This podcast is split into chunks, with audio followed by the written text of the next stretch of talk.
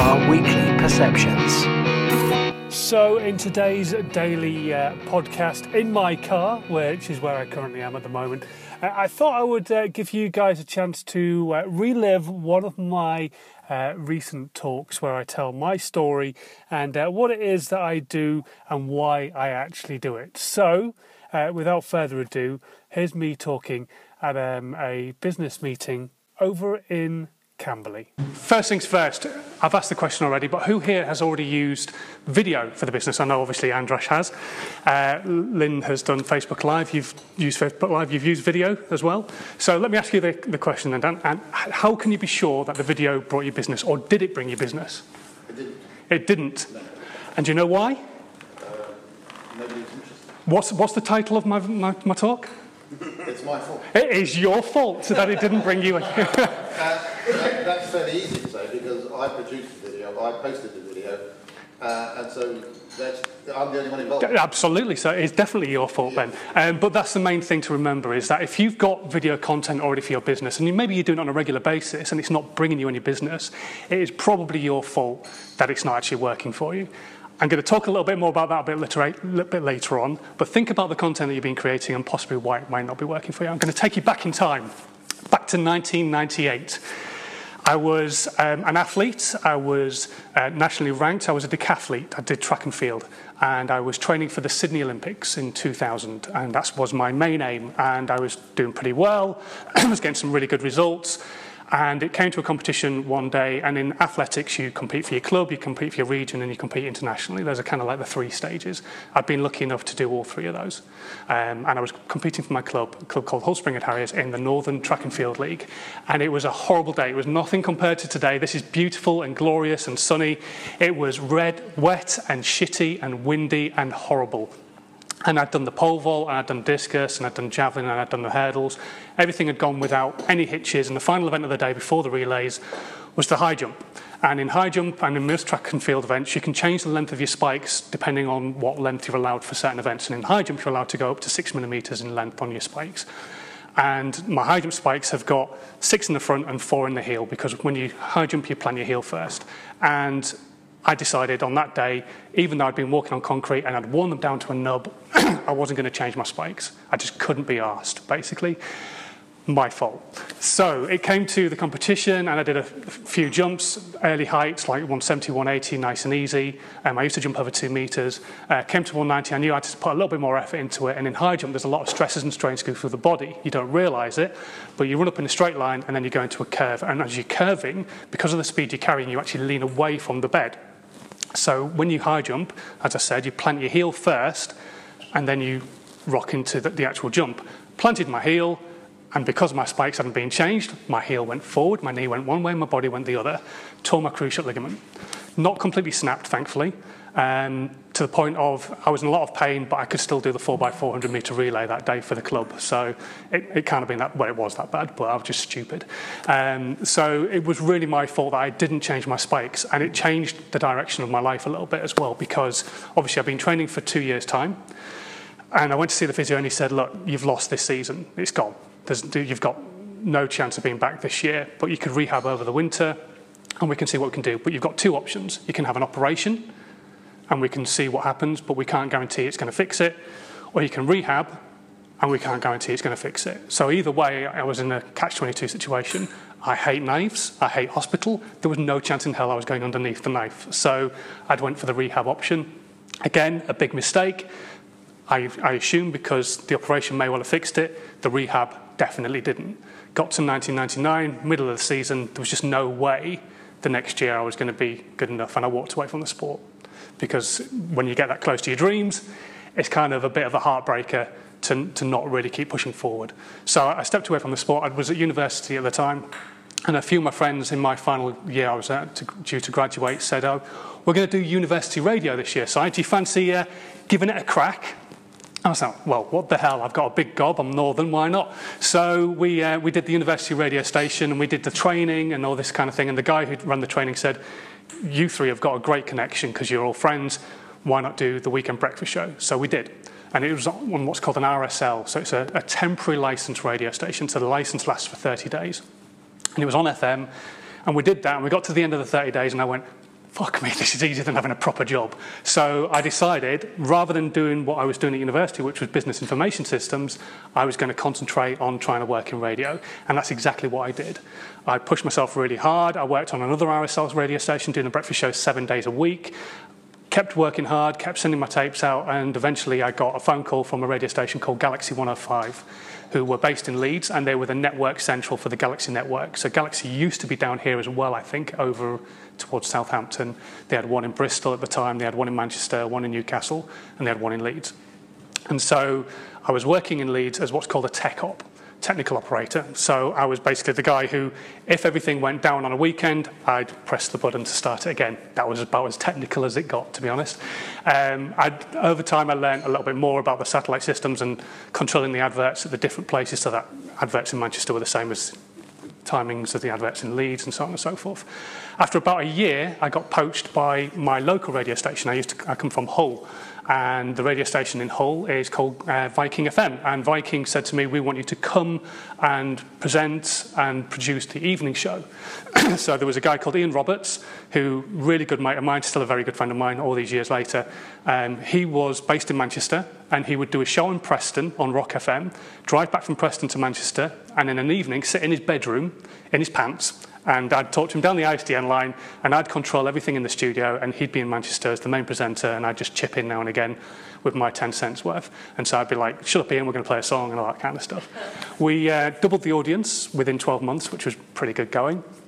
And uh, we were going for about three or four years, and Ian fell ill, really ill. He, um, his heart fell out of sinus rhythm, and he had a r- real problem with his, with his heart. And basically, we got to a stage where the, the radio station said, we just can't keep going not knowing what's going to happen, so we're going to have to put somebody else into the evening show. So Ian and I were both basically binned off, not in a nasty way, just it was it had to happen. So I was a bit like, shit, what do I do now? Um, I worked for an internet radio station for a little bit, that went bust that was really good. Um, and so I started working in an athletic shoe shop. I stepped away from media altogether because it was kind of like, well, I've given you all that I, have given you to Viking, and, and, and literally they couldn't find anything for me. So I, was, I just became disillusioned, walked away from media altogether.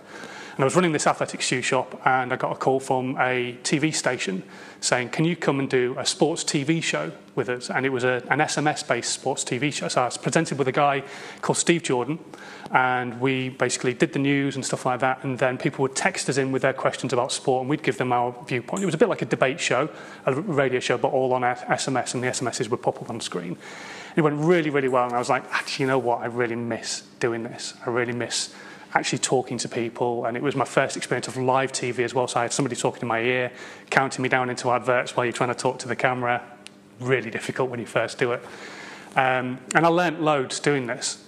And so I started sending my tape out again for radio and all that kind of stuff. And this radio station uh, called Kick FM in Newbury got in touch. And, uh, this 01635 number came up on my phone, and I went home and said, Mum, where the fuck is Newbury? I had no idea.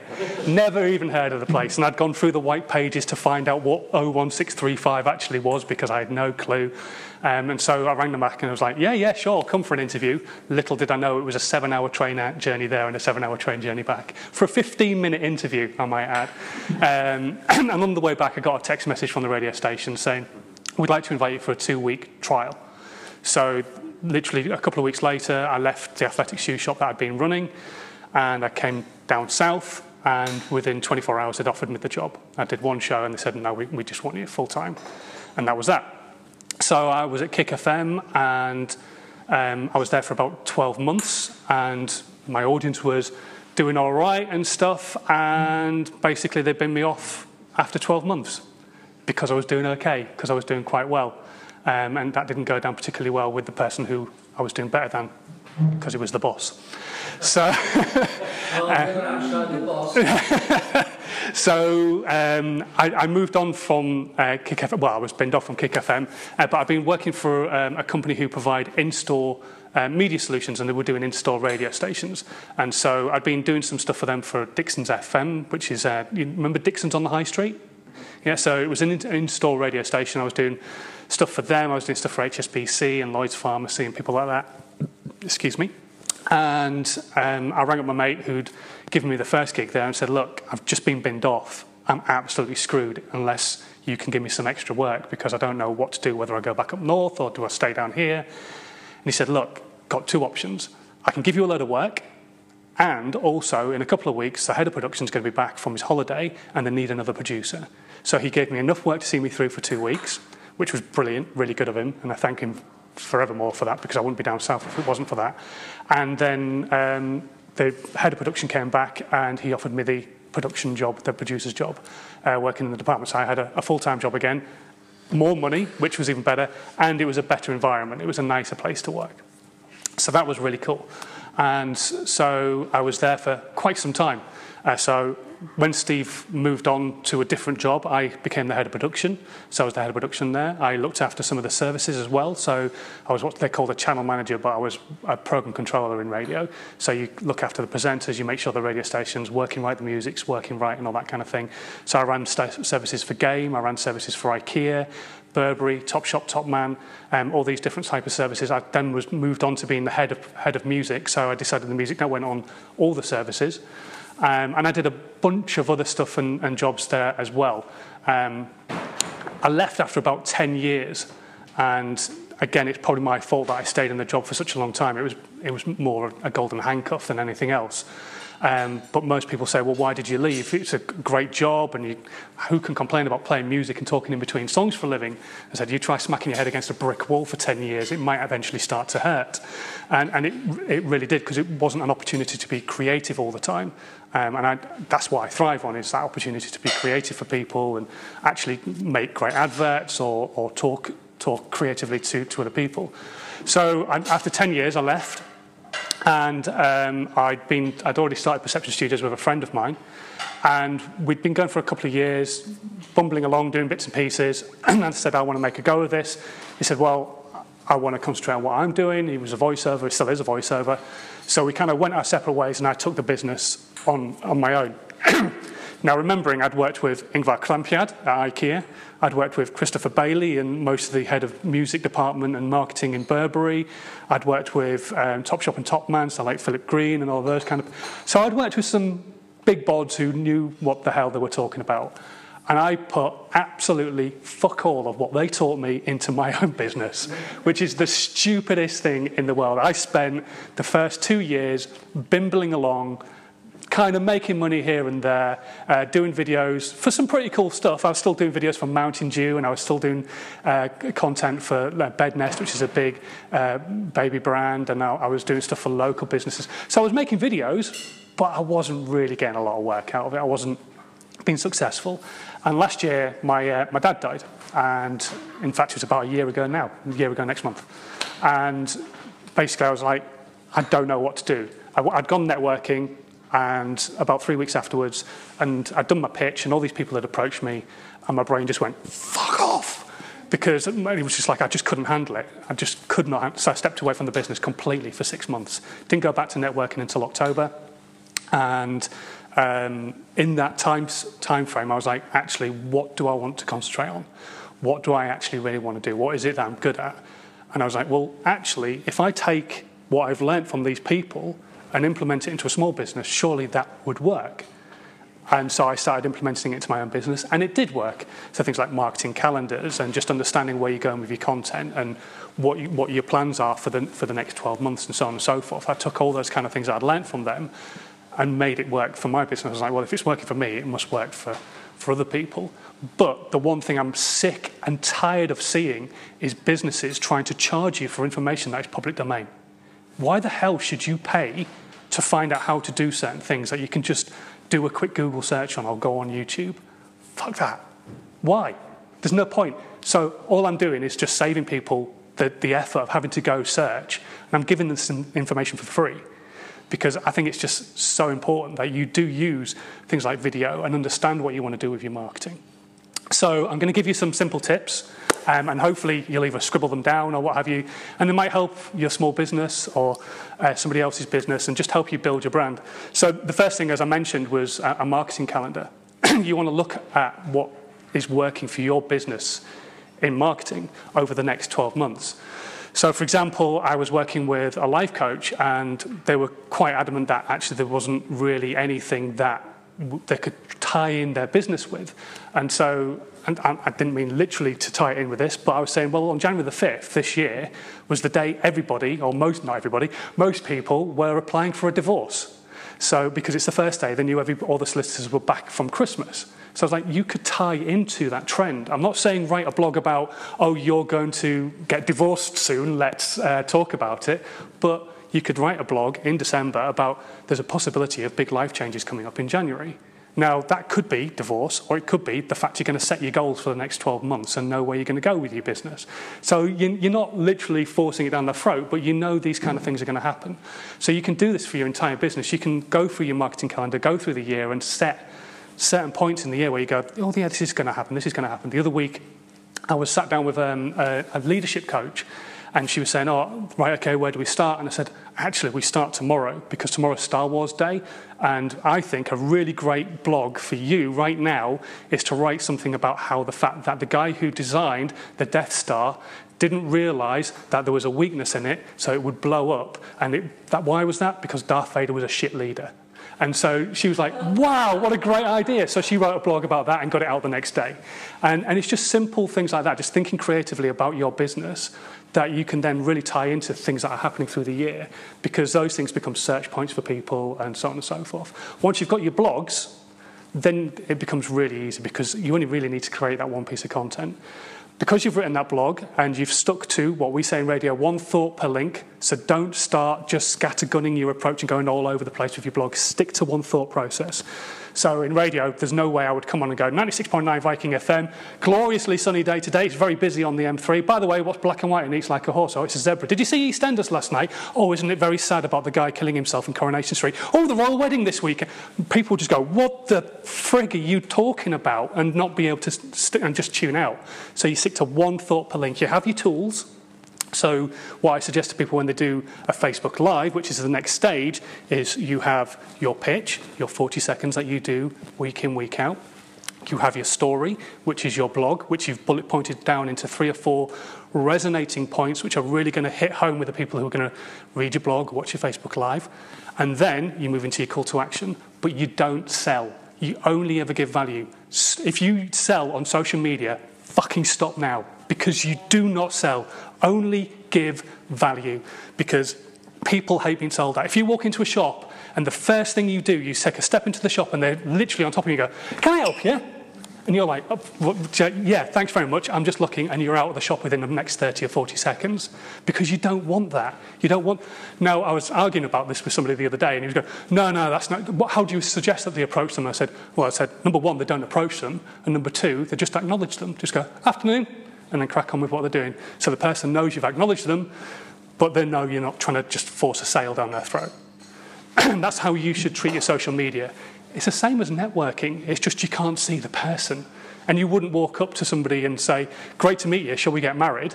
So why would you do that on, on your social media? Always give value. And that's the same with your, your blog, it's the same with your Facebook Live content. And then the great thing about Facebook Live is then you can take that away and it opens a door to possibilities. So you can edit it down into short form content, which you can then put on Instagram, Snapchat, Instagram stories. You could put it back onto Facebook again. You could put it onto Twitter. You could break that down into memes because you've got your bullet points that you've broken down into resonating points. Well, memes are photographs with resonating quotes on them. So why not use your resonating quotes rather than Einstein's? Because you're the one who's trying to build a brand. He's already got his. So do that. You can take the audio off and create a podcast, which is something I suggest everybody in this room is doing right now. Because the one thing you all start a business for is to give yourself more time to do the things that you enjoy doing, whether it be with your family, with your kids, go out playing golf, doing sport, whatever it is. You don't want to give yourself more time to go and spend more time with your business. You want to do it doing the things that you're passionate about. And podcasts do this because not everybody wants to sit and read a blog. Not everybody wants to watch a 10 minute Facebook Live. Not everybody wants to watch a one minute video. Not everybody wants to look at memes. Not everybody wants to listen to audio. But if you remove the friction of all those different things, then there's a chance that you're going to get somebody to digest your content. And audio is a really great way of doing that because they can listen to you in the bath, in the car with the kids, as long as you're not effing and jeffing like I do. Um, you can, you can put, listen to it in bed and fall asleep to my dulcet tones. You can, you can do anything you want with a podcast. You could be mowing the lawn and still learning, which is great. So really, if you're going to take anything from this, is do the blog and do a podcast on your blog. I'd really like you to start doing Facebook Lives as well because what you're trying to do, like I say, is remove the friction from not doing these pieces of content because there's so many different places you need to be thinking about posting your content. But also think about what content you're posting where. Don't just again, scattergun everything that you've got. If you've got a piece of content that's definitely more female friendly, think about putting it on Pinterest rather than Instagram. And if you've got something that's more male friendly, vice versa, because you need to understand the audiences that are in different places. So understand your audience as well is, is really important. Um, one of the things I tell to most people if they don't have the time or the money to spend on helping somebody get into, to help them create this content is find the three places where your audience definitely are. One of them will be Facebook, whether you like it or not. And find out when they're on those particular platforms and talk to them at those times. So don't try and scattergun everything all over the day. If your audience is on LinkedIn at four o'clock in the afternoon, what is the point of talking to them at 8.30 in the morning? There is no point because they're not there. So find out where they are, when they're on, and try and talk to them that way. Um, that's pretty much it, really, I think. And there's not a lot else, hopefully, I can, I can tell you. Um, but just remember, if your content isn't working for you, it probably is your fault. And uh, you, you can make it work for you. You just have to think about it a little bit more strategically. Um, it's not a science by any stretch of the imagination, and you can do all this stuff for free, which is the most important thing, and my favourite four-letter word, although you probably wouldn't tell from some of the ones I've said this morning. any questions? Absolutely great, Simon. right at the very beginning, you described something which was your fault, which was life-changing. Yes. Your dreams were totally shattered by something that was your fault. How did you come to terms with um, I probably still didn't. Um, so I, I, stepped away from athletics for quite a long time, and I came back to it just before 2012. So I think it was 2010, and I'd got exceptionally fat. Um, believe it or not, I was 146 kilos um, in, in, weight. I, so yeah, I'd, I'd, not done any exercise. I'd been drinking um, fizzy drinks every single day. I'd been eating chocolate all the time. I'd, I'd been eating Haribo. Like I say, I was 145 kilos in weight. And I decided when I was walking up the stairs one day and I was sweating my arse off walking upstairs, and I sat down to watch the TV, and it was the World Ch- Athletics Championships that were on the TV, and there was people I used to compete against in the competition. I was like, what the fuck am I doing to myself? I'm dying walking up the stairs, and they're still, and this is stupid. And so I decided to take a step away from myself, got rid of all the sugar and everything else like that. Within two weeks, I'd lost two and a half stone just by cutting up. I was drinking a lot of fizzy drink, don't get me wrong. But um, I'd, cut, I'd lost two and a half stone in two weeks. And then right now, I'm down to like 90, 90 kilos. But from the, the, the Olympic side of things, it, I probably never ever got over that because even when I came back to athletics, I was still very much, actually, you know what, if I put the effort in, I might still make 2012 what kind of idiot am I? But I still, I, still thought I would put the effort in. So I was training two or three times a day again. I was doing my weight sessions, my running sessions. I was doing my technique sessions. And I, I still did a decathlon, um, and I finished second in the county. But yeah, I was in bits after it. So I never really got over it. Never really got over it. It's one of those psychological things that will always stay with you, just like my dad dying. Um, it'll always stay with me. I'm going through grief counselling at the moment, which I'm very happy to talk about. Um, but it's something that will stay with me forever um, because he was a big part of my life, as, as was athletics. Yes? Um, stupid question, Tom. Come in. Uh, you, you, mentioned it a couple of times, memes. What's a meme? It's a photograph with a resonating point on it. So you will have seen them. Um, they're normally quotes from really famous people. So it's normally things like uh, Einstein's quote of uh, the definition of stupidity is doing the same thing over and over again and expecting a different result, and, and all those kind of stuff. So basically, when you write your blog, you'll have these different resonating points that you can just take away and put onto a photograph of either yourself or of a coffin. so it, it's just it's, it's looking for something that's really going to resonate with people, an image that's going to go with that, and then actually tying those two together. I mean, you can do all sorts of stuff with social media. You can do cinemagraphs, 3D GIFs, memes, all sorts. But what I, wanted, what I want people to do is just start thinking about, I'm trying to build a brand. So what's the basics that I can do that are going to cost me nothing. There's lots of stuff you can do if you've got the money to spend. Like I say, I've worked with um, agencies on brands with like Walkers and Mountain Dew and Pepsi, and so, and so we've worked with some big brands doing some really complex bits and pieces, which aren't that complex, but they look great and they're interesting items. But not everybody's got 15, 20, 30, 40 grand to spend on a campaign. Why would you?